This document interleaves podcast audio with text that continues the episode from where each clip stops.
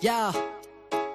Sick of having to explain myself. They wanna know the history, the pain might help. They're making me wild, need to restrain myself. If I were you, I would educate myself. Oh no. They want me to hate myself, degrade, dismiss, and erase myself. They said Australia and America's not the same. I say David Dungay, they don't even know the name. That's bullshit. Got to your member, tell them what's happening. You gotta challenge the white settler narrative. Got a lot of books that call us nomadic savages. Maybe that's a connection to them attacking us. Government thinking up any other solution. But truth leads to treaty and revolution. Killers acquitted, your silence is killing. Give us your platform so your people can listen. First came the massacres, then came the mission. Then stole the children, then filled the prison. No wonder our people do not trust the system. Over 400, not one conviction. Shame. No justice and no peace. They weren't charged. Καλώς ήρθατε στα μαθήματα αναπνοής με το Χαράλαμπο Πουλόπουλο.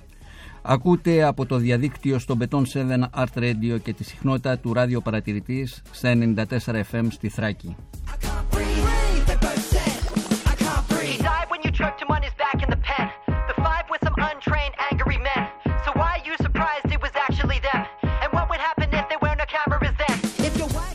Στα μαθήματα αναπνοής είναι καλεσμένοι άνθρωποι γύρω μας που δυσκολεύονται να αναπνεύσουν καθώς και εκείνοι που τους βοηθούν να ξαναβρούν την ανάσα τους.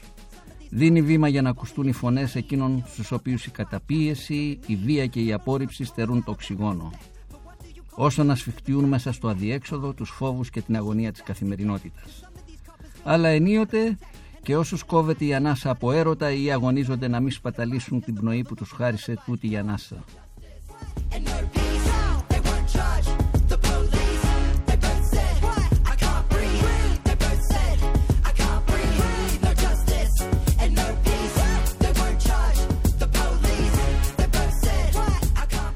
Στον ήχο μαζί μας ο Λουκάς Δημητρέλος. Γράψτε στο chat τις εκπομπής, τις ερωτήσεις και τα σχόλιά σας.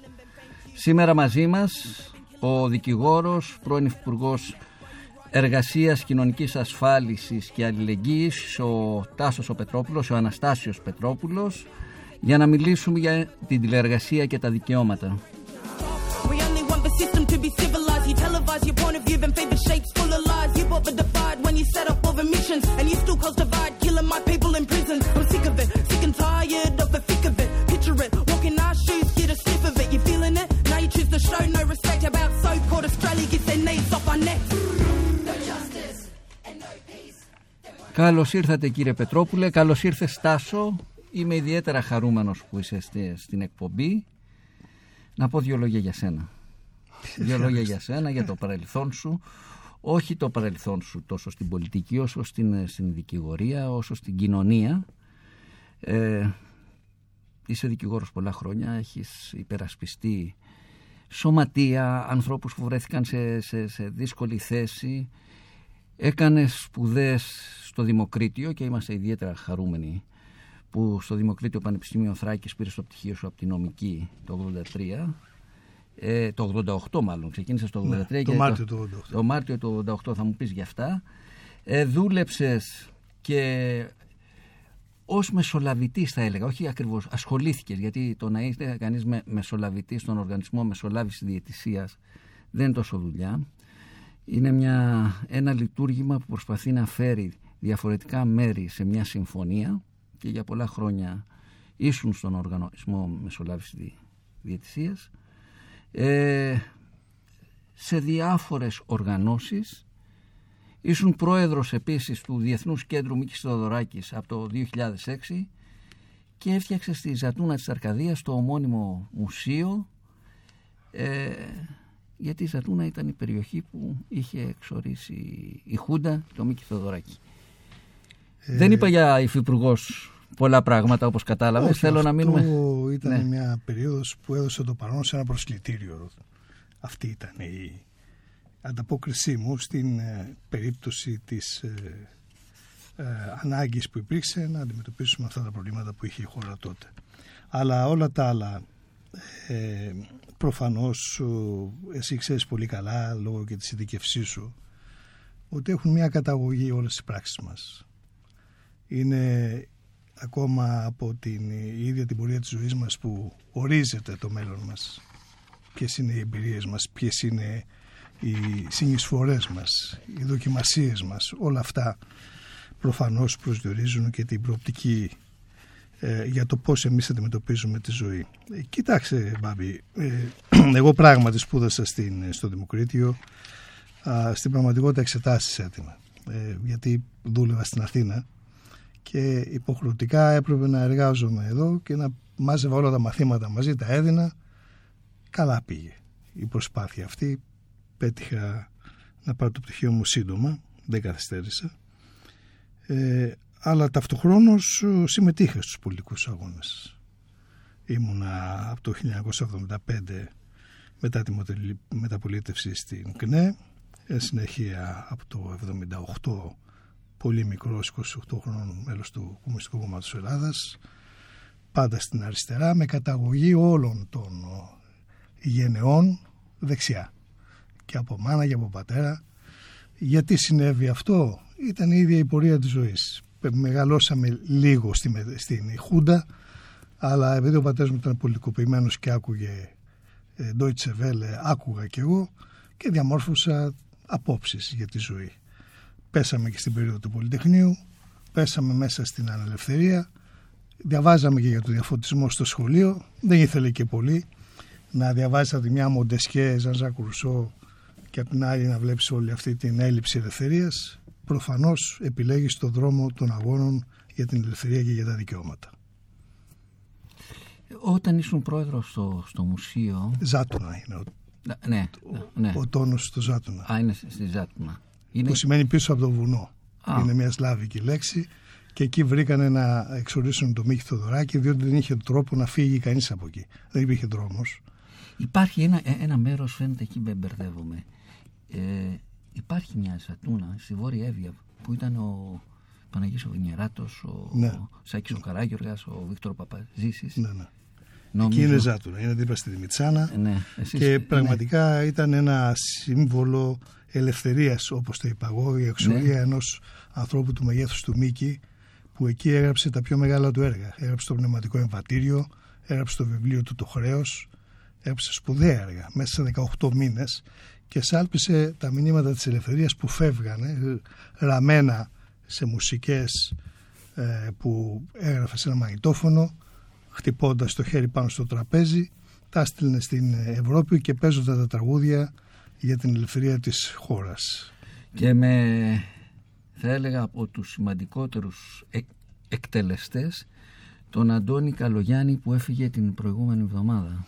Όποιος έχει ακούσει το κράτησα τη ζωή μου από τον Αντώνη ερμηνευτής να είναι ο Αντώνης ε, και είναι, ακούστηκε κατά την ε, εξόδιο ακολουθία που έγινε στο νεκροταφείο της Κεσερανής δεν θα μπορούσα να μην είμαι παρόν γιατί ήταν ένας άνθρωπος πάρα πολύ απλός, ταπεινός, αγαπημένος ο Αντώνης ο Καλογιάννης. Όσοι τον γνώρισαν είχαν τη χαρά να νιώσουν το μεγαλείο αυτού του ανθρώπου που ήταν εκείνος ο οποίος συνάντησε μεγάλες προσωπικότητες δίπλα στο Μίκη σε όλο τον κόσμο.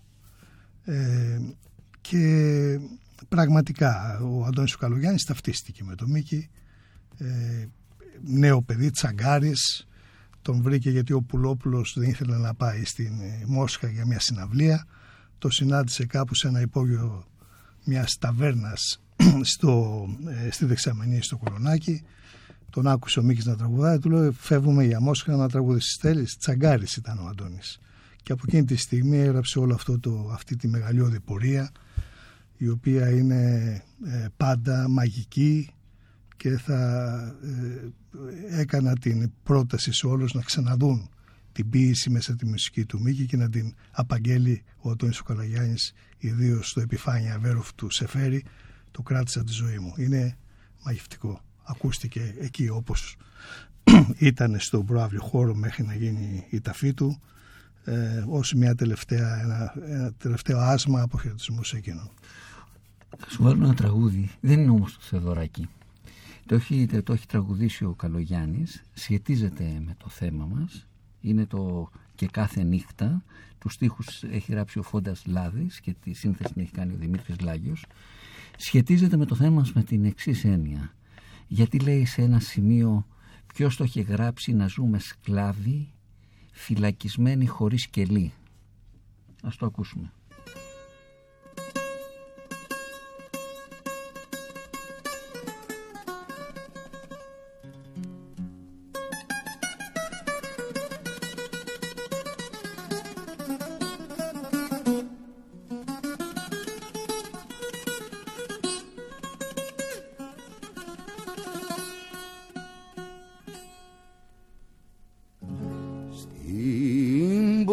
τούτη που μεγαλώνει που δίχτυα ρίχνει και πάει μακριά.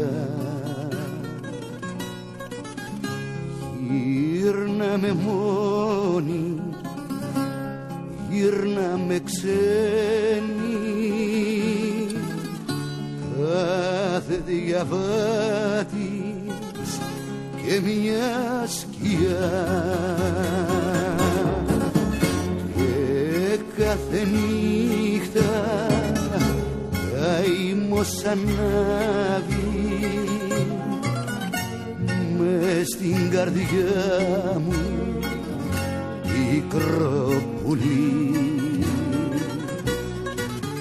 Ποιος το είχε γράψει να ζούμε σκλάβοι φυλακισμένοι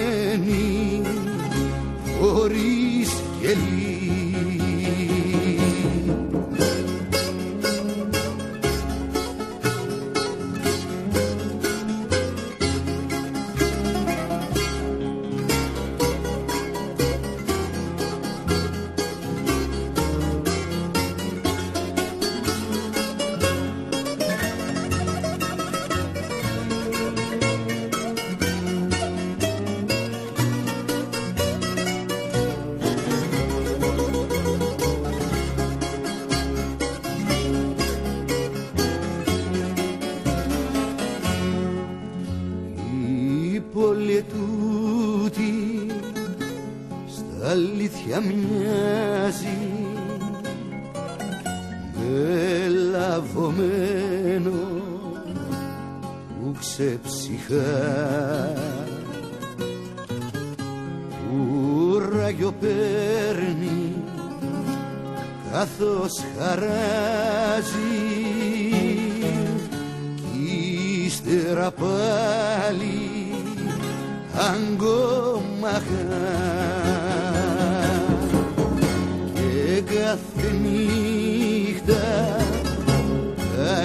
καημός ανάβει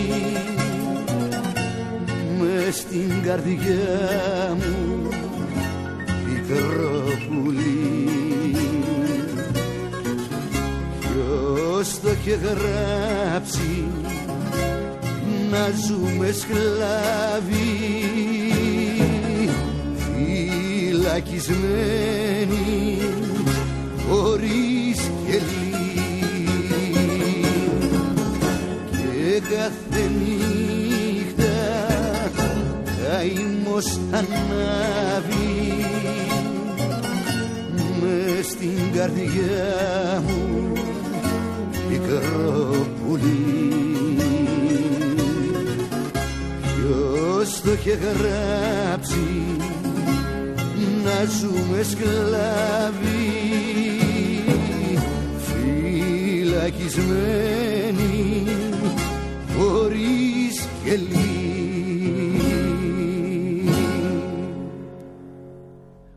Ποιος το είχε γράψει να ζούμε σκλάβοι φυλακισμένοι χωρίς κελί.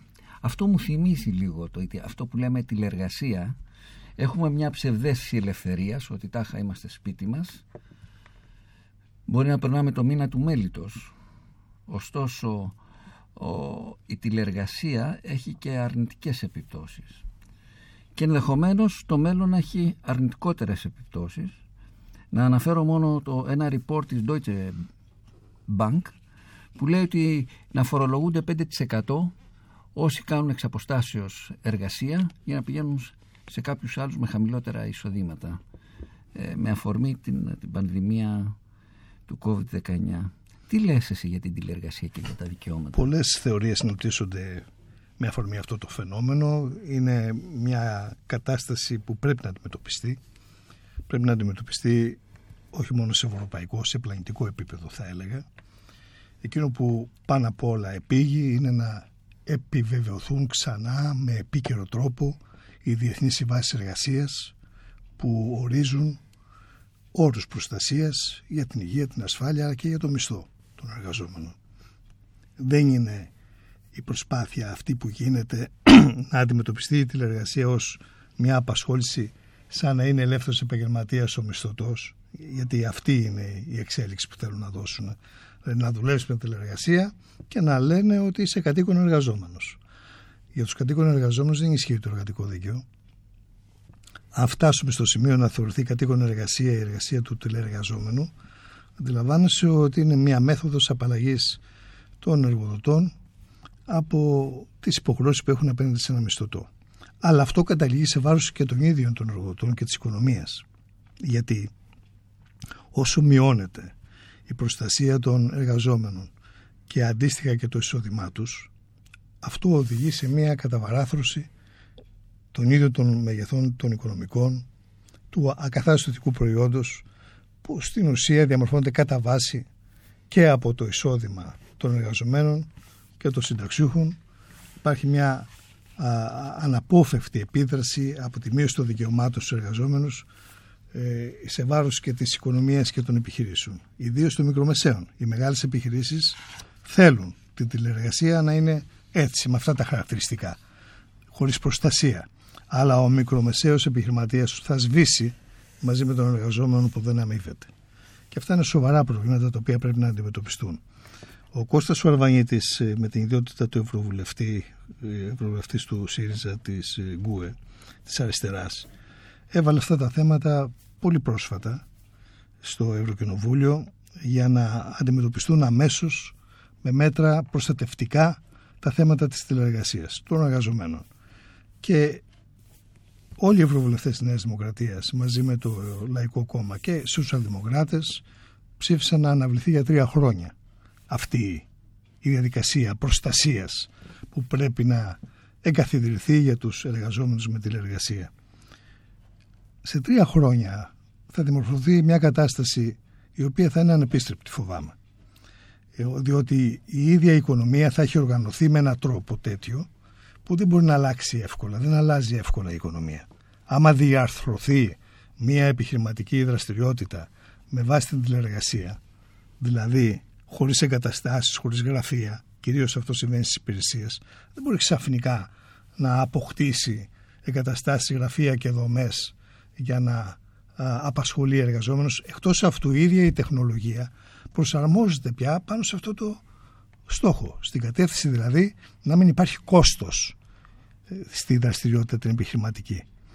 Ήδη συμβαίνει σε μεγάλο βαθμό με αφορμή τον κορονοϊό να αποστέλλονται προϊόντα στην κατοικία του αγοραστή χωρίς πλέον πολιτές και αυτή η κατάσταση που θα φέρει και κλείσιμο σε επιχειρήσεις θα παγιωθεί.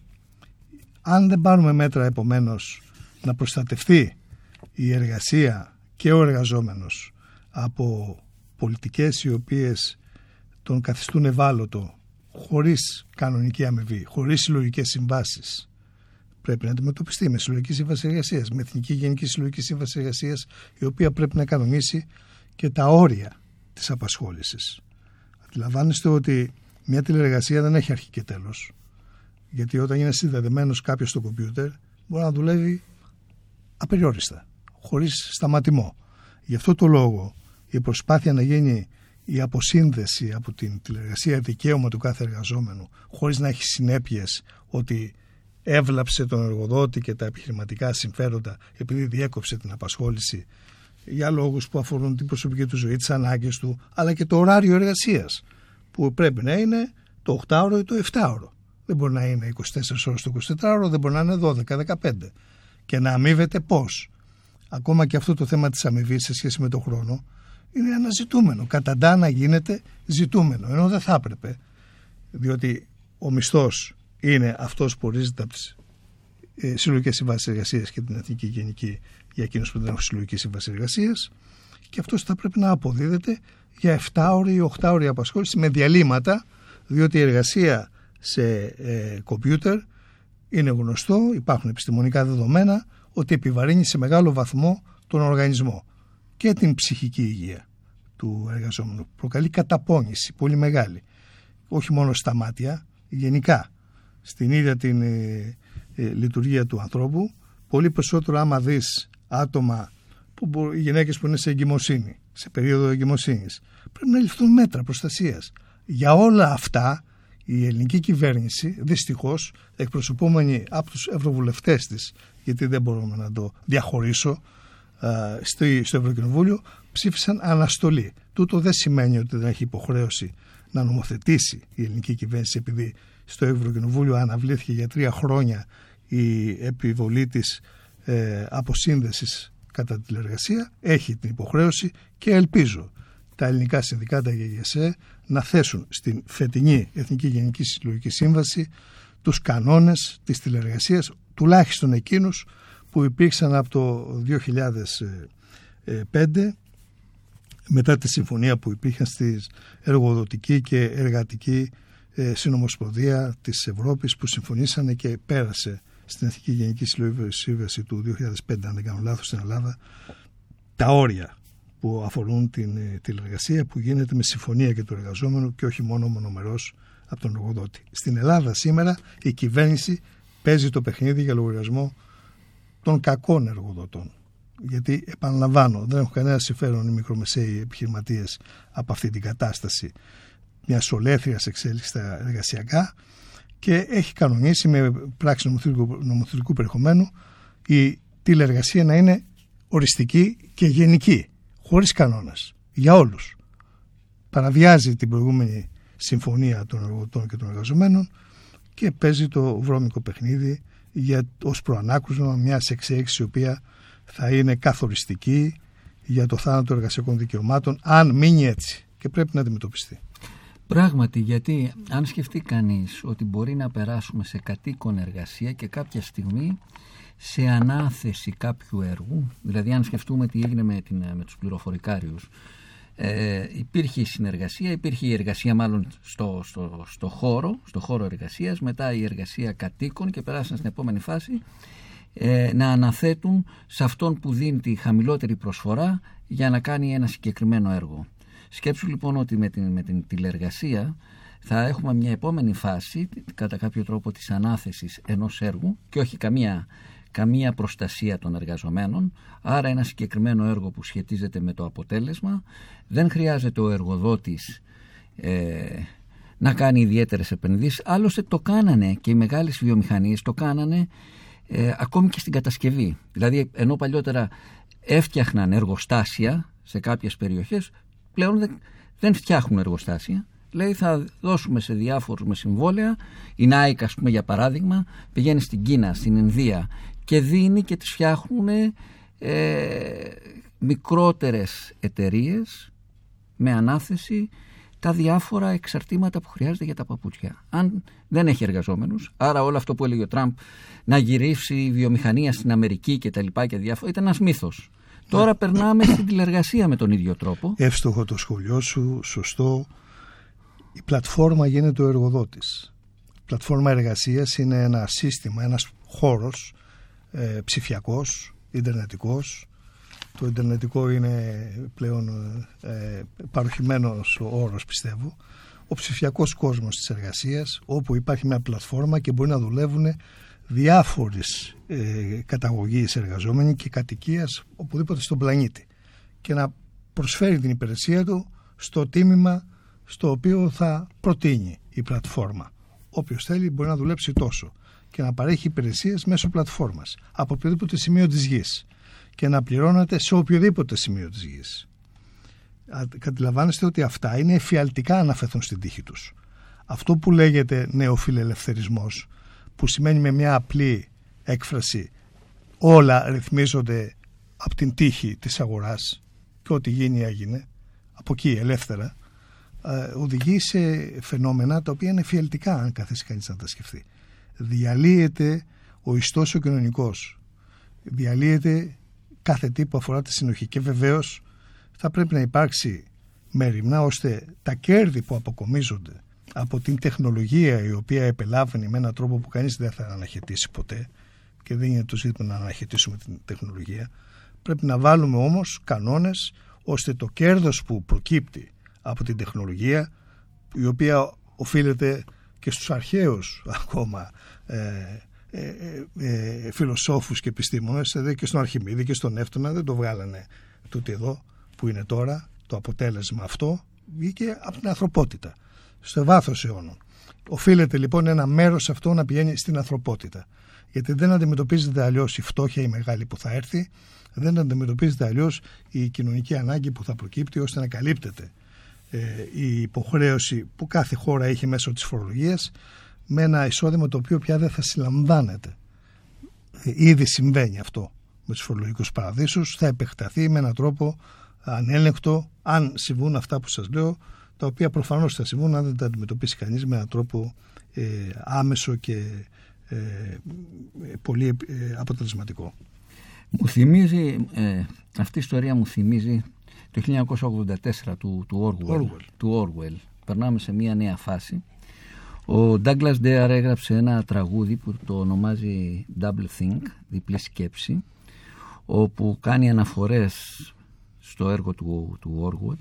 Για παράδειγμα, ο πόλεμος, ε, αυτό είναι η διπλή σκέψη, ο πόλεμος είναι η ειρήνη, η ελευθερία είναι σκλαβιά, η άγνοια είναι δύναμη. Δηλαδή φτάνουμε σε ένα σημείο να συμβαίνουν πράγματα και να υπάρχει μια διπλή σκέψη, αλλά που έχει επιπτώσεις στους ίδιους τους ανθρώπους. Ας το ακούσουμε.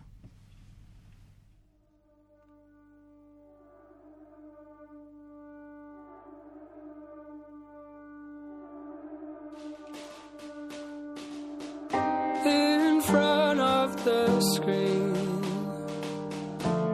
We stare at the light and we listen to our big brother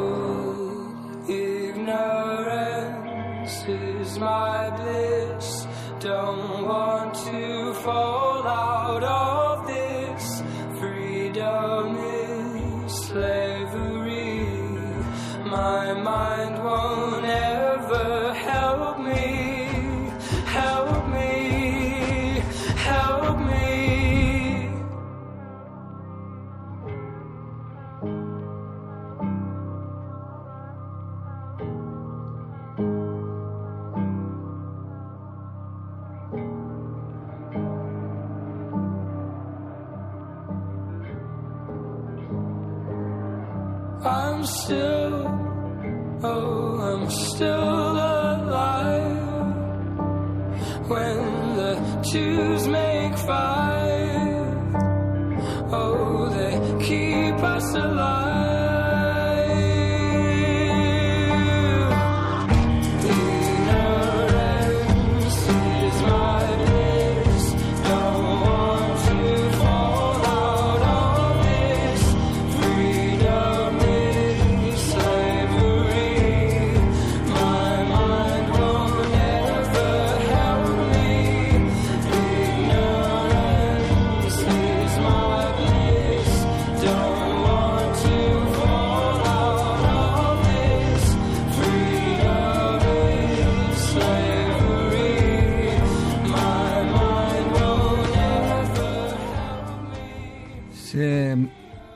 Σε μερικούς μήνες ελπίζουμε ότι θα τελειώσει αυτή η πανδημία του COVID-19. Αλλά η εξαποστάσεως εργασία θα μείνει. Νομίζω δηλαδή ότι δεν θα ξαναγυρίσουν οι επιχειρήσεις, οι οργανισμοί στην εργασία με φυσική παρουσία. Τι μπορεί να γίνει μέχρι τότε, τι, τι, τι μπορούν να κάνουν οι εργαζόμενοι για να προστατεύσουν τα δικαιώματά τους; Και κάποιοι εργαζόμενοι δε, πιθανόν να μην γυρίσουν, γιατί θα πούν δεν σας χρειαζόμαστε. Κάποιοι εργαζόμενοι δεν θα γυρίσουν γιατί δεν θα υπάρχουν επιχειρήσεις καταρχήν. Και αυτός ο αριθμός των επιχειρήσεων που θα κλείσουν θα είναι πάρα πολύ μεγάλος. Η ανεργία ακόμα δεν έχει φτάσει στην κορύφωσή της. Θα καλπάζει στους επόμενους μήνες. Και αυτό είναι το μεγάλο πρόβλημα. Φυσικά σωστή είναι η εκτίμηση ότι η τηλεργασία ήρθε για να μείνει και από τη στιγμή που επεκτάθηκε με τέτοιο τρόπο και θα επεκταθεί κι άλλο είναι προφανές ότι δεν θα επανέλθουν πολλοί εργαζόμενοι στο φυσικό χώρο εργασίας. Η εργασία μεταφέρθηκε στο σπίτι τους οριστικά σε πάρα πολλούς τομείς.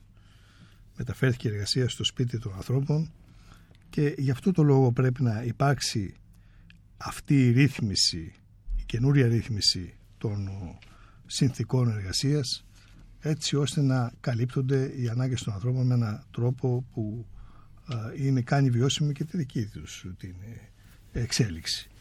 Αυτό είναι καθήκον πρώτα απ' όλα το ίδιο των συνδικάτων. Ε, πρέπει να το θέσουν. Εμείς ε, όσοι μιλάμε για τα θέματα αυτά νομίζω ότι εγκαίρως έχουμε διατυπώσει τις ε, απόψεις που πρέπει να υιοθετήσουν να υιοθετήσει η κοινωνία πάνω απ' όλα. Δεν πρέπει να βρίσκεται σε ύπνωση. Μπροστά είναι το μέλλον. Αυτό είναι όμως το μέλλον. Θα είναι δυσίωνο ενώ μπορεί να γίνει και θετικό. Η τηλεργασία δεν είναι απαραίτητα κακή εξέλιξη. Αρκεί όμως να συμβιβάζεται με τη ζωή της και τις ανάγκες των ανθρώπων. Ε, γιατί πραγματικά δεν είναι ευκαιρία για απασχόληση σε ανθρώπους που είχαν προβλήματα κινητικά για παράδειγμα ή που έπρεπε να φροντίσουν και το παιδί σε ένα βαθμό τέτοιο που δεν θα μπορούσαν να ε, το καλύψουν με άλλο τρόπο. Λύνει και προβλήματα. Όμως, για να λύνει προβλήματα πρέπει να ρυθμιστεί. Δεν μπορεί να αφαιθεί έτσι ε, με τον τρόπο τον ανέλεγχτο που σήμερα εξελίσσεται και αν σκεφτούμε, Μπάμπη μου, ότι αυτή η εμπειρία του κορονοϊού ε, είναι ένα προανάκρουσμα του μέλλοντος. Δεν είναι το τέλος. Γιατί όλη αυτή η κουβέντα που λέει τώρα τελειώνουμε είναι ε, εντελώς ε, παραπλανητική. Η ανθρωπότητα θα αντιμετωπίζει τέτοια φαινόμενα. Ε, βλέπεις ήδη, ξεκινήσαμε με τον κορονοϊό με το πρώτο της, τα πρώτα στελέχη και τώρα αυξάνονται τα στελέχη, προσθέτονται και άλλοι. Άλλα είδη κορονοϊού μέσα σε μια χρονιά. Η Αφρικανική, η Αγγλική, ε, κάποιοι μιλάνε για Λατινικής Αμερικής, δεν ξέρω τι άλλο θα προκύψει ακόμα. Ε, επομένως η κοινωνία πρέπει να οργανωθεί με ένα νέο τρόπο και πρέπει θεσμικά να το κάνει.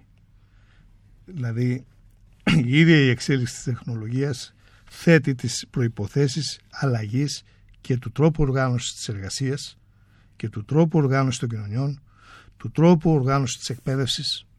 Δείτε τώρα, φοιτητές, μαθητές δεν διδάσκονται. Δεν πρέπει να αλλάξει ε, αυτή η κατάσταση. Η εισαγωγή στα πανεπιστήμια φέτος θα είναι όπως και πέρυσι και πρόπερσι. Δεν θα έχει άνισες αφετηρίες. Ο ένας σε σχέση με τον άλλο μαθητή που ενώ ο πρώτος δεν είχε που την κεφαλή γλύνα και δεν είχε και ίντερνετ στο χωριό του, ο άλλος ε, εκπαιδεύεται και θα πάνε να δώσουν με ίδιους όρους εξετάσεις. Δηλαδή αυτά τα πράγματα είναι πάρα πολύ σημαντικά. Και επειδή ο καθένας νιώθει να είναι μόνος του, πρέπει να ενώσουμε τη σκέψη και τη φωνή μας. Η εκπαίδευση πρέπει να αλλάξει. Η εισαγωγή στα πανεπιστήμια πρέπει να αλλάξει. Φέτος μπορεί να γίνει αυτό με έναν τρόπο που πραγματικά θα αντιμετωπίσει το πρόβλημα των ανισοτήτων.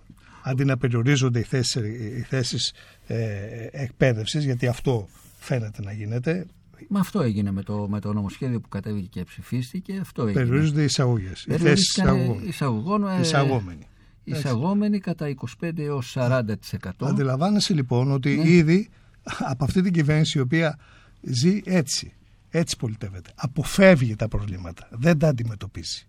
Και το είδαμε και σήμερα που έκλεισε η Εθνική Οδός Αθηνών Θεσσαλονίκης, ε, με σταμάτημα όλων των οχημάτων στην, ε, στο ύψος των, αχαρνο- της, ε, του Μενιδίου της ε, Νέας Ερυθρέας γιατί λέει άμα πήγαν πιο πάνω θα, δεν θα μπορούσαν να στρίψουν δεξιά ή αριστερά. Και γι' αυτό εμπόδισαν όλους να φεύγουν για Θεσσαλονίκη. Δεν μπορούν να πάνε ούτε πουθενά. Δηλαδή αυτό Για προληπτή- είναι για αντιμετω... προληπτή- ναι, για προληπτή- αντιμετώπιση δεν είναι του προβλήματος. Είναι αποφυγή του προβλήματος. Και είναι ό,τι πιο ολέθριο και ανεύθυνο μπορεί να υπάρξει για μια κυβέρνηση σε μια χώρα η οποία εφάγησε λίγα ένα φαινόμενο για λίγο χιόνι στην Εθνική Οδό που είναι ανοιχτή και, δεν, ε, και κλείνει την κυκλοφορία για να μην υπάρξει κίνδυνος και πούνε το βράδυ στις ειδήσεις ότι αποκλείστηκαν κάποιοι επειδή συνέβη την πρώτη χρονιά αν θυμάσαι κλείστηκαν την πρώτη χρονιά του Το- 19 ε, οι, οι άνθρωποι δεν μπορούσαν να πάνε στα σπίτια τους στη μέ- μέσα, μέσα στο... Δεν θέλω να γίνει και αυτό ξανά ας πούμε. Και, ε, δεν είναι αυτό η Τώρα- ευθυνοφοβία. τώρα με προ- ευθυνοφοβία. Με προκαλείς λίγο, γιατί έχεις διατελέσει... Είμαι υφυπουργό- προκλητικός. Ναι, με Βάζω. προκαλείς, δεν μπορώ, γιατί έχεις διατελέσει υφυπουργός Εργασίας, Κοινωνικής Ασφάλισης και Κοινωνικής Αλληλεγγύης. Θα σου βάλω ένα τραγουδάκι του 1931, είναι μικρό. Ε, λέγεται το Which Side Are You On; Δηλαδή, σε ποια πλευρά βρίσκεσαι. Το, Μάλιστα. το, το, το έγραψε η, μια συνδικαλίστρια, σύζυγος ο, ενός από τα στελέχη του, των ανθρακορίχων, το βράδυ που πήγαν να της κάψουν το σπίτι. Το Ψάχα. ξέρω. Λοιπόν, θα το ακούσω και θα μου απαντήσεις. Ε, θα το ακούσουμε μαζί. σε ναι. ποια πλευρά βρίσκεσαι. Για να ακούσουμε λίγο.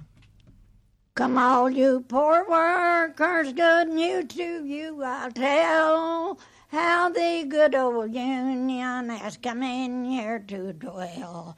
Which side are you on? Which side are you on? We're starting our good battle. We know we're sure to win because we've got the gun thugs are looking very thin.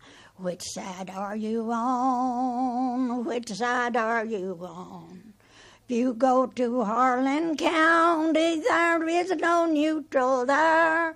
You'll either be a Union man or a thug for J.H. Blair. Which side are you on? Which side are you on? They say they have to guard us to educate their child. Their children live in luxury, our children almost wild. Which side are you on? Which side are you on? Gentlemen, can you stand it? Oh, tell me how you can; Will you be a gun thug or will you be a man? Which side are you on? Which side are you on? Πραγματικά είναι ένα ερώτημα σε μια κοινωνία με αντιθέσεις σε ποια πλευρά βρίσκεσαι; Είναι ένα ερώτημα και σε έναν άνθρωπο που πάντα ήταν στη μια πλευρά και βρέθηκε των εργαζομένων και των αγώνων για, την, για τα δικαιώματα, την ελευθερία, τη βελτίωση της ζωής και βρέθηκε σε θέση ευθύνης σε μια κυβέρνηση, σε ένα σύστημα οικονομικό-πολιτικό το οποίο δεν α, είναι αυτό που ονειρεύομαι. Ονειρεύομαι ένα, α, μια κοινωνία με δικαιοσύνη, με κοινωνική δικαιοσύνη, με καλύτερους όρους ζωής. Με ε, καλύτερη ζωή για όλους, αντιμετώπιση της φτώχειας, όλα αυτά τα θέματα τα οποία με συνέπαιρναν ως παιδί, εξακολουθούν και τώρα να είναι οδηγός των επιλογών και της ζωής μου. Τούτης βρέθηκα σε μια κυβέρνηση η οποία ζει ένα σύστημα με αντιθέσεις, με εκμετάλλευση, με αντικσότητες, με φτωχούς, με πανφτωχούς, με άστεγους. Έπρεπε να το κάνουμε αυτό ή έπρεπε να μείνουμε στην ησυχία μας; Ένα ερώτημα το οποίο νομίζω απαντήθηκε. Απαντήθηκε ιστορικά. Ε, απαντήθηκε ιστορικά διότι ε, όλα τα μεγέθη, τα οικονομικά, υπέρ των φτωχότερων, υπέρ των αδυνάμων, υπέρ των εργαζόμενων, βελτιώθηκαν, ήταν θετικά για τη ζωή τους. Ήταν θετικά για την ίδια τη χώρα, η οποία βρισκόταν σε μια κατάσταση κατάρρευσης. Είχε καταρρεύσει, δεν ήταν η κατάσταση κατάρρευση, είχε καταρρεύσει. Πρέπει να σας πω κάτι που έχω ξαναπεί, αλλά με αφορμή και τη συζήτησή μας, να υπενθυμίσω ότι η Ελλάδα δεν μπορούσε να πληρώσει τις συντάξεις το, την άνοιξη του 2015 λίγους μήνες, ήδη από το Γενάρη του 2015 με δανεικά ήταν και δεν δίνανε εκείνη τη δόση της τρίτης αξιολόγησης και δεν μπορούσε να πάει το νερό με τις υδροφόρες στα νησιά. Υπήρχε μια κατάσταση λοιπόν πλήρους ένδυας. Μια κατάσταση η οποία δεν μπορούσε να αντιμετωπιστεί αν δεν υπήρχε αυτή η κυβέρνηση που εμείς ε, συγκροτήσαμε παλεύοντας με τέτοιες αντικσότητες για να αντιμετωπίσουμε αυτά τα πράγματα. Ήταν αρκετό αυτό; Προφανώς δεν ήταν αρκετό.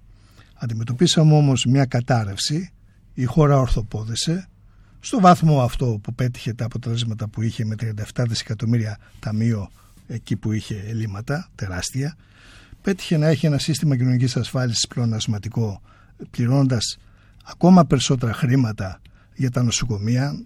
Είναι κάτι που δεν είναι γνωστό, παρόλο που το έχω πει πολλές φορές και μέσα στη Βουλή ότι από 140 εκατομμύρια που έδινε το σύστημα κοινωνικής ασφάλισης για τα νοσοκομεία το 2014 δώσαμε 850 εκατομμύρια το 2018.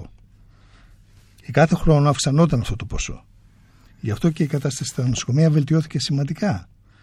Πήραμε γιατρούς, πήραμε νοσηλευτές, πράγματα που σταμάτησαν μετά.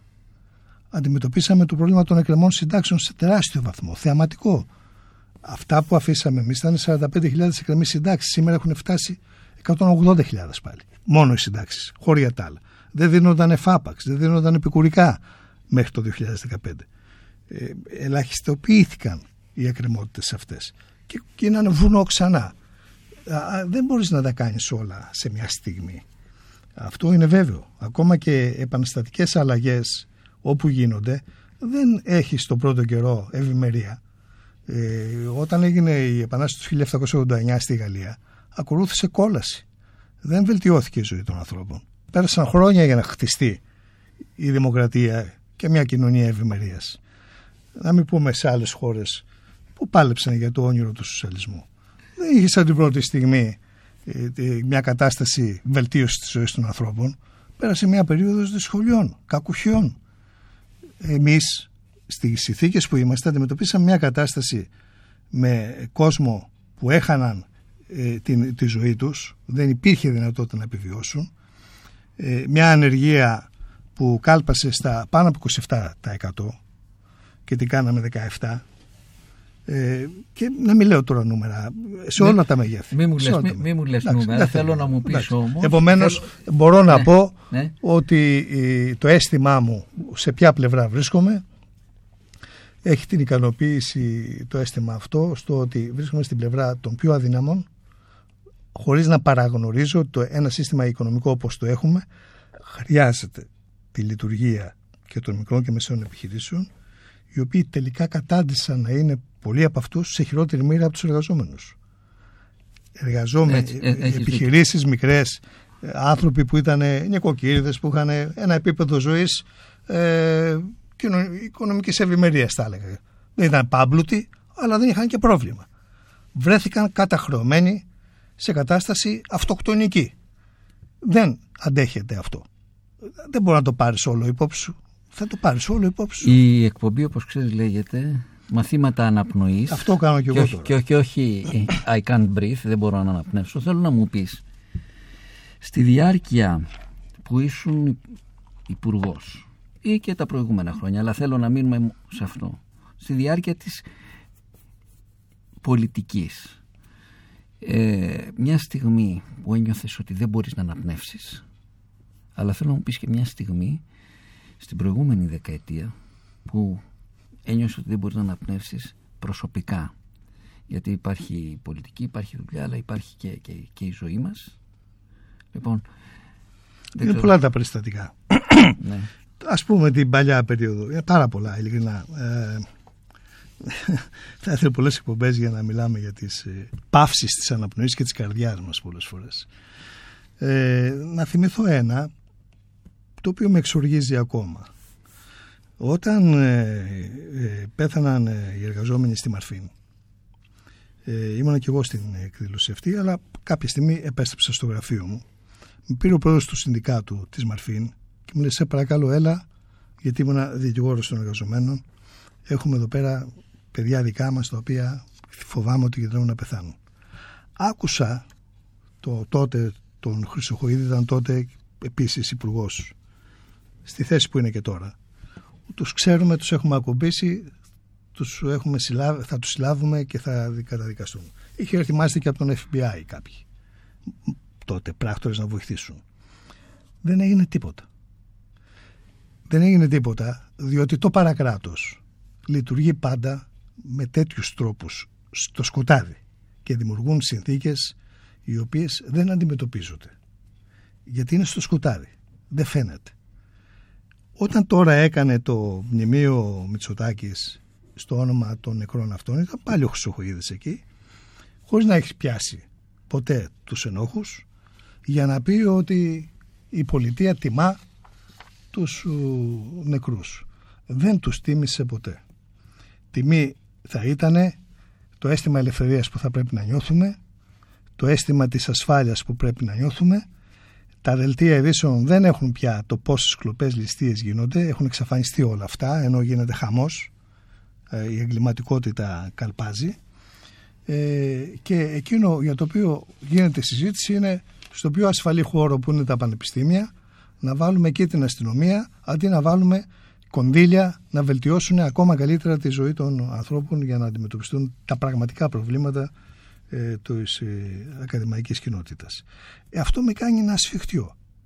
Δηλαδή, αισθάνομαι ότι υπάρχει μια, ένα αίσθημα ματαιότητας να μιλάς για πράγματα τα οποία ε, διαστρέφονται στα ε, δελτία ειδήσεων των 8 ή των 7 ή των 9 και δεν υπάρχει τρόπος να μιλήσεις για την ουσία των πραγμάτων, για την αλήθεια.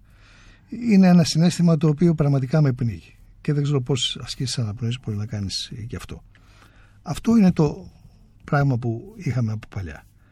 Ένα πιο προσωπικό τώρα, ένα σε σχέση με τη ζωή σου, σε σχέση με αυτά που έχεις κάνει. Δεν πρόλαβα να μην αναπνεύσω. Θα γίνει στο τέλος. δεν, έχω, δεν έχω χρόνο καθόλου ναι. για να πάυσω την αναπνοή μου. Κοίταξε να δεις τώρα. Ε, δεν είναι, αυτή είναι η ζωή των ανθρώπων. Έχει δυσκολίες, έχει αγώνες. Δεν, δεν θα μιλήσω για τη ζωή μου. Είναι μια περιπέτεια. Άννα, θα σου βάζα ένα τραγούδι, ας πούμε, που σου θυμίζει την κόρη σου. Ε, κοίταξε τώρα. Η λατρεία μου για τα παιδιά μου είναι απεριόριστη. Συγκινούμε πολύ εύκολα όταν σκέφτομαι ε, τη ζωή μου μέσα από τα παιδιά μου και με τη γυναίκα μου ό,τι πιο αισιόδοξο μπορεί κανείς να νιώσει είναι να ταινίσει το βλέμμα των παιδιών του να ακούσει τη φωνή του της των αρθρών καινούρια πράγματα, καινούριες λέξεις. Μου είναι δύσκολο να μιλήσω. Εδώ μου κόβεται η αναπνοή από αγάπη. Δηλαδή ε, του Χατζηδάκη και του Γκάτσου η Αθανασία κάτι σου θυμίζει. Για να, για να ακούσουμε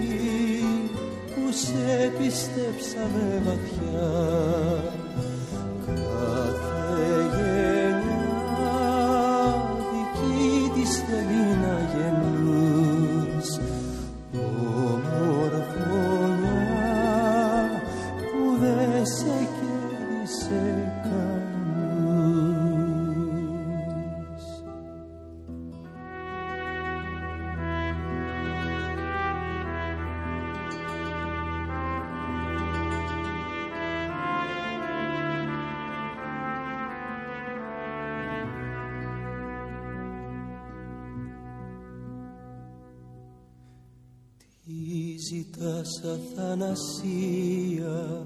στο μπαλκόνι μου μπροστά. Ποια παράξενη θυσία η ζωή να σου χρωστά. Ήρθαν διψασμένη κρίση ταπεινοί προσκυνητές. κι απ' του κήπου σου τη βρύση δεν τους δρόσισες ποτές. Είσαι σκληρής σαν του θανάτου τη γροθιά μα έρθαν καιροί που σε πιστέψαμε βαθιά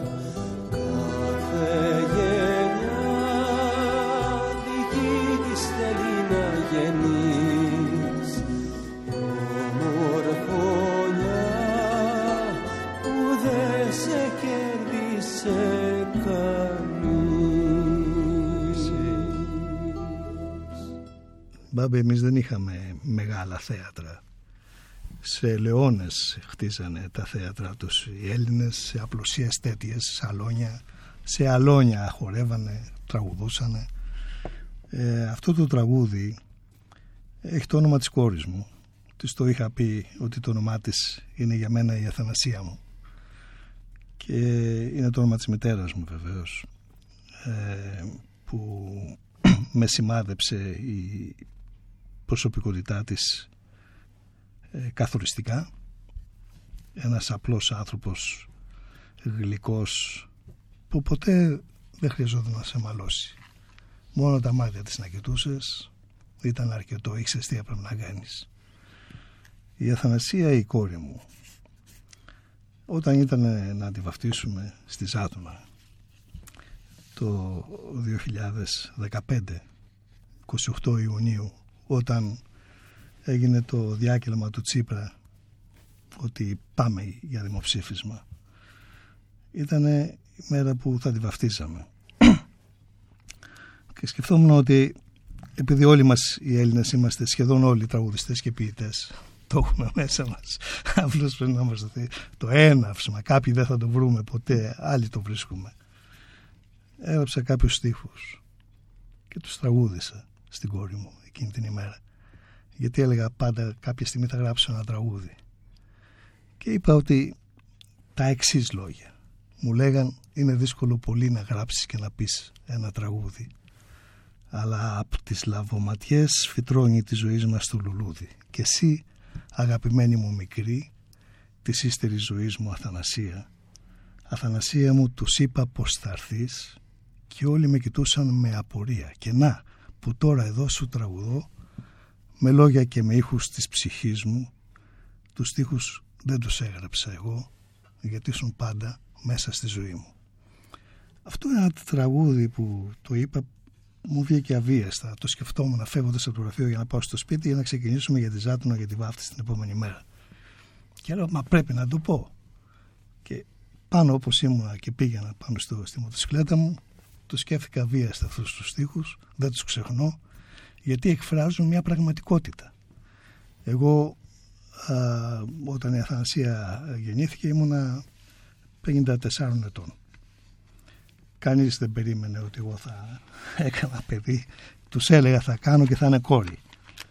Και δεν πίστευαν. Με κοιτούσαν άσε μας μόνο τώρα, ξέρεις και τι θα είναι. Και όμως ήξερα τι θα είναι. Ήμουν βέβαιος ότι θα είναι κόρη. Ήξερα και η δεύτερη μου κόρη θα είναι κόρη, αλλά Πώς τα ξέρεις, πώς τα... Είχες, θα σου είχες πω, ένα, θα σου γιο, πω, ένα θα σου μεγάλο πω, θα γιο. σου- Ναι, ναι. Θα σου πω γιατί το ήξερα. Ε, δεν είναι μεταφυσική αυτή η εξ- εξήγηση. Όταν το θες πάρα πολύ κάτι, μα πάρα πολύ, μπορείς να το κάνεις μια πραγματικότητα α, απτή και ορατή. Δηλαδή ήταν τόσο μεγάλη η πίστη μου και η βεβαιότητά μου, δεν θα σου πω άλλες λεπτομέρειες, δεν υπήρξαν βοτάνια, αλλά ε, υπήρξε μια ε, σιγουριά, ένα αίσθημα, μια τέτοια προσμονή που ε, θα μπορούσε να, δεν θα μπορούσε να έχει άλλη, άλλη κατάληξη από αυτήν. Αλλά πάντως, επειδή εγώ ήμουνα και ε, κατηγορηματικός ότι δεν υπήρχε περίπτωση να παντρευτώ και να κάνω παιδί, ήμουν απολύτως εντελώς αντίθετο στην προοπτική, όταν άρχισα να το λέω, με κοιτάζαν όλοι περίεργα και δεν το πιστεύανε. Γι' αυτό ε, και λέω και στο τραγούδι ε, ότι ε, δεν πίστευαν, με κοιτούσαν περίεργα ότι θα μπορούσε να είναι η αθανασία της ίστρης ζωής μου αθανασία. Θα κάνω και μια δημόσια αποκάλυψη ότι τραγουδάς καλά. Ε, μπορεί τώρα ε, λίγο θα τσαλακωθείς. Θα ήθελα λοιπόν να βάλουμε ένα τραγούδι, να βάλουμε ένα τραγούδι ας πούμε του, του, του Μάνου Λοΐζου. Να ξεκινήσουμε από τις μπαλάντες του, του Μάνου. Και αν τα μάτια σου δεν κλαίνε και θέλω λίγο και εσύ να ναι. σίγω ντάρεις αυτό το τραγούδι.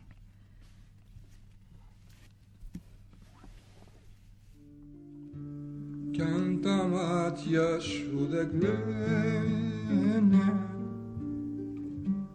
έχουν τρόπο και μου λένε για το πόνο που πονούν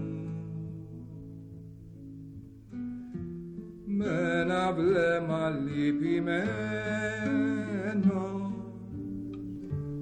Πρωινό συνεφιασμένο. Για την άνοιξη ρωτού. Με κοιτάζουν μου μιλούν και απορούν. Αχ τα μάτια σου για τα όνειρα που κάναμε ρωτούνε αχ τα μάτια σου. Μάτια παραπονεμένα μάτια που είσαστε για μένα. Θάλασσες υπομονή με κλαστούλες ασημένια πλέκω τις κρυφές ασένιες σε τραγούδι της ζωής.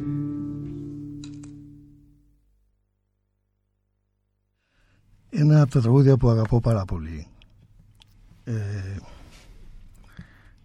και είναι από τα πρώτα τραγούδια που τραγουδούσα στα παιδιά μου είναι περιέχουν αυτή η στίχη όλες αυτές τις ματιές. Γιατί κι αν τα μάτια σου δεν κλαίνε έχουν τρόπο και μου λένε για τον πόνο που πονούν. Είναι τόσο βαθύ αυτή η στίχη του Άκου Δασκαλόπουλου που ε, νιώθουν έτσι όσοι μπορούν να κοιτάξουν βαθιά τον άλλον. Δεν χρειάζεται να κλάψεις τα μάτια, μπορείς να καταλάβεις κοιτώντας τα μάτια του άλλου αν υπάρχει θλίψη, χαρά, πόνος. Καταλαβαίνόμαστε τώρα. Αυτό είναι που λέει αυτό το τραγούδι. Δεν χρειάζονται περισσότερα, έλεγε ο Ρίτσος. Και ε, με συγκινεί πάντα αυτό το τραγούδι γιατί με πολύ απλό τρόπο όπως το λέει ο Μάνος ο Λουίζος το έχουν τραγουδίσει αρκετοί. Πολύ αυτό το τραγούδι. Αλλά όπως το λέει ο Μάνος σε ένα πρωτόλιο ε, σε μια πρωτόλια εκτέλεση ε, είναι η αυθεντικότητα της απλότητας ε, που ταιριάζει στην έκφραση αυτού του στίχου. Και αν τα μάτια σου δεν κλαίνε έχουν τρόπο και μου λένε για τον πόνο που πονούν. Δεν χρειάζονται πολλά δεν το τραγούδισες γιατί συγκινήθηκες ενώ περίμενα να το τραγουδήσεις εντάξει κοίταξε yeah. πάντως δεν ξεχνώ και αυτό που έχεις στα μονόχορδα ο Ρίτσος λέει σε ένα στίχο ωραία ναι. χορευτή μη τραγουδάς, χόρευε. Οπότε καλύτερα να το πει ο Λοΐζος παρά να το πω εγώ να το απολαύσουν και οι ακροατές. Στην επόμενη φορά που θα έρθεις, γιατί πλησιάζουμε προς το τέλος της εκπομπής, θέλω να τραγουδήσεις ένα τραγούδι. Θα είσαι πιο χαλαρός. Θα είσαι λιγότερο πολιτικός. Λιγότερο... Ήμουνα πολιτικός σήμερα, Ε, ε, αδικό τον ήσουν. εαυτό μου. Λοιπόν, Όχι, δεν ήμουνα. λι- ε, λιγότερο... Ήμουνα όσο ήμουνα και πριν γίνω υπουργός. Πραγματικά, εγώ δεν ένιωσα ποτέ ότι είμαι πολιτικός.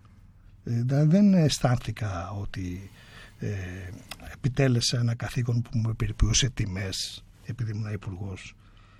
Τα χτυπήματα έτσι, στις προσοχές ε, των αστυνομικών ε, δεν μου λέγανε κάτι. Πέρα από το εντάξει, ένα, μια εκδήλωση σεβασμού σε, ένα, σε μια ιδιότητα. Αλλά εγώ ό,τι ήμουν είμαι. Ακριβώς αυτό, δεν έχει αλλάξει κάτι. Ε, δεν θα με ξαναδείς σε πολιτικό ρόλο. Μην ξαφνιαστείς. Ποτέ, ποτέ, μην λες ποτέ. Όχι, ε, εγώ χτύπησε το προσκλητήριο και έδωσα παρόν. Αυτό ήταν. Μπορεί και να ξαναχτυπήσει όμως. Εντάξει, είναι τόσοι άλλοι που μπορούν να συμβάλλουν, δεν είναι. Και δεν το λέω από λόγους ε, ταπεινοφροσύνης. Ε, νομίζω ότι ε, ο ΣΥΡΙΖΑ γίνεται ένα ε, επιχειρεί να γίνει ένας φορέας ε, ευρύτερος ε, που θα ε, συμπεριλάβει και πολλούς άλλους ανθρώπους οι οποίοι ε, έχουν ικανότητες και πιστεύω ότι είναι πολύ περισσότεροι αυτοί που έχουν εκδηλωθεί που έχουν ικανότητες και δεν τους είδαμε ακόμα. Μην νομίζω ότι έχει εικόνα ο ΣΥΡΙΖΑ για τα, τους ανθρώπους που μπορεί να κάνουν κάτι. Θα αναπτυχθεί αυτό. Θα βγουν άνθρωποι με ικανότητες. Θα δώσουν ε, σημαντικές ε, ικανότητες μπροστά. Θα κάνουν πράγματα, πιστεύω. Αυτά. Νομίζω ότι φτάνουμε στο τέλος, δηλαδή στο κλείσιμο της εκπομπής. Θα θέλω να σε ευχαριστήσω που ήσουν μαζί μας σήμερα. Να σου ευχηθώ ό,τι καλύτερο σε προσωπικό, οικογενειακό, επαγγελματικό επίπεδο και να κλείσουμε με το τραγούδι Η καλύτερη ευχή μπάμπη μου είναι Ναι. να μου πεις να ζήσουν οι φούλες της κόρες μου. Να, ωραία. Κατάλαβες; να, να, να, ε, θα σου γιατί, έβαζα- είναι, γιατί είναι η μία δυόμιση, καταλαβαίνεις, για να τη ζήσουν η φούλα. Και η να άλλη είναι, πόσο ξέρω, είναι; 35, θα τη 6,5. δω μετά από ε, 32,5 χρόνια. Εγώ θα είμαι 97, ας πούμε. Α, Μια χαρά. είναι ευχή για μένα. Την έχεις αυτή την ευχή από όλους μας. Κλείνουμε με το Θεοδωράκι Δρόμοι Παλιοί που τραγουδάει ο ίδιος ο Θεοδωράκης με Α, πιάνο αφού ακούσαμε το, το Μάνο Ναι, και βέβαια. στον αγαπημένο σου Θεοδωράκη. Να είστε καλά, σας περιμένουμε την άλλη εβδομάδα στο Beton 7 Art Radio και στα 94 FM στο ράδιο παρατηρητή στη Θράκη.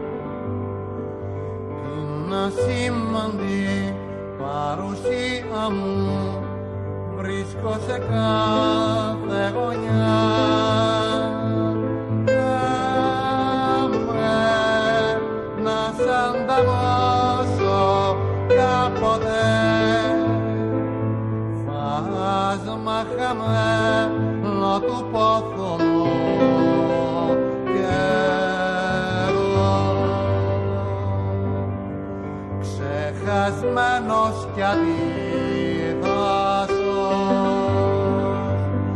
να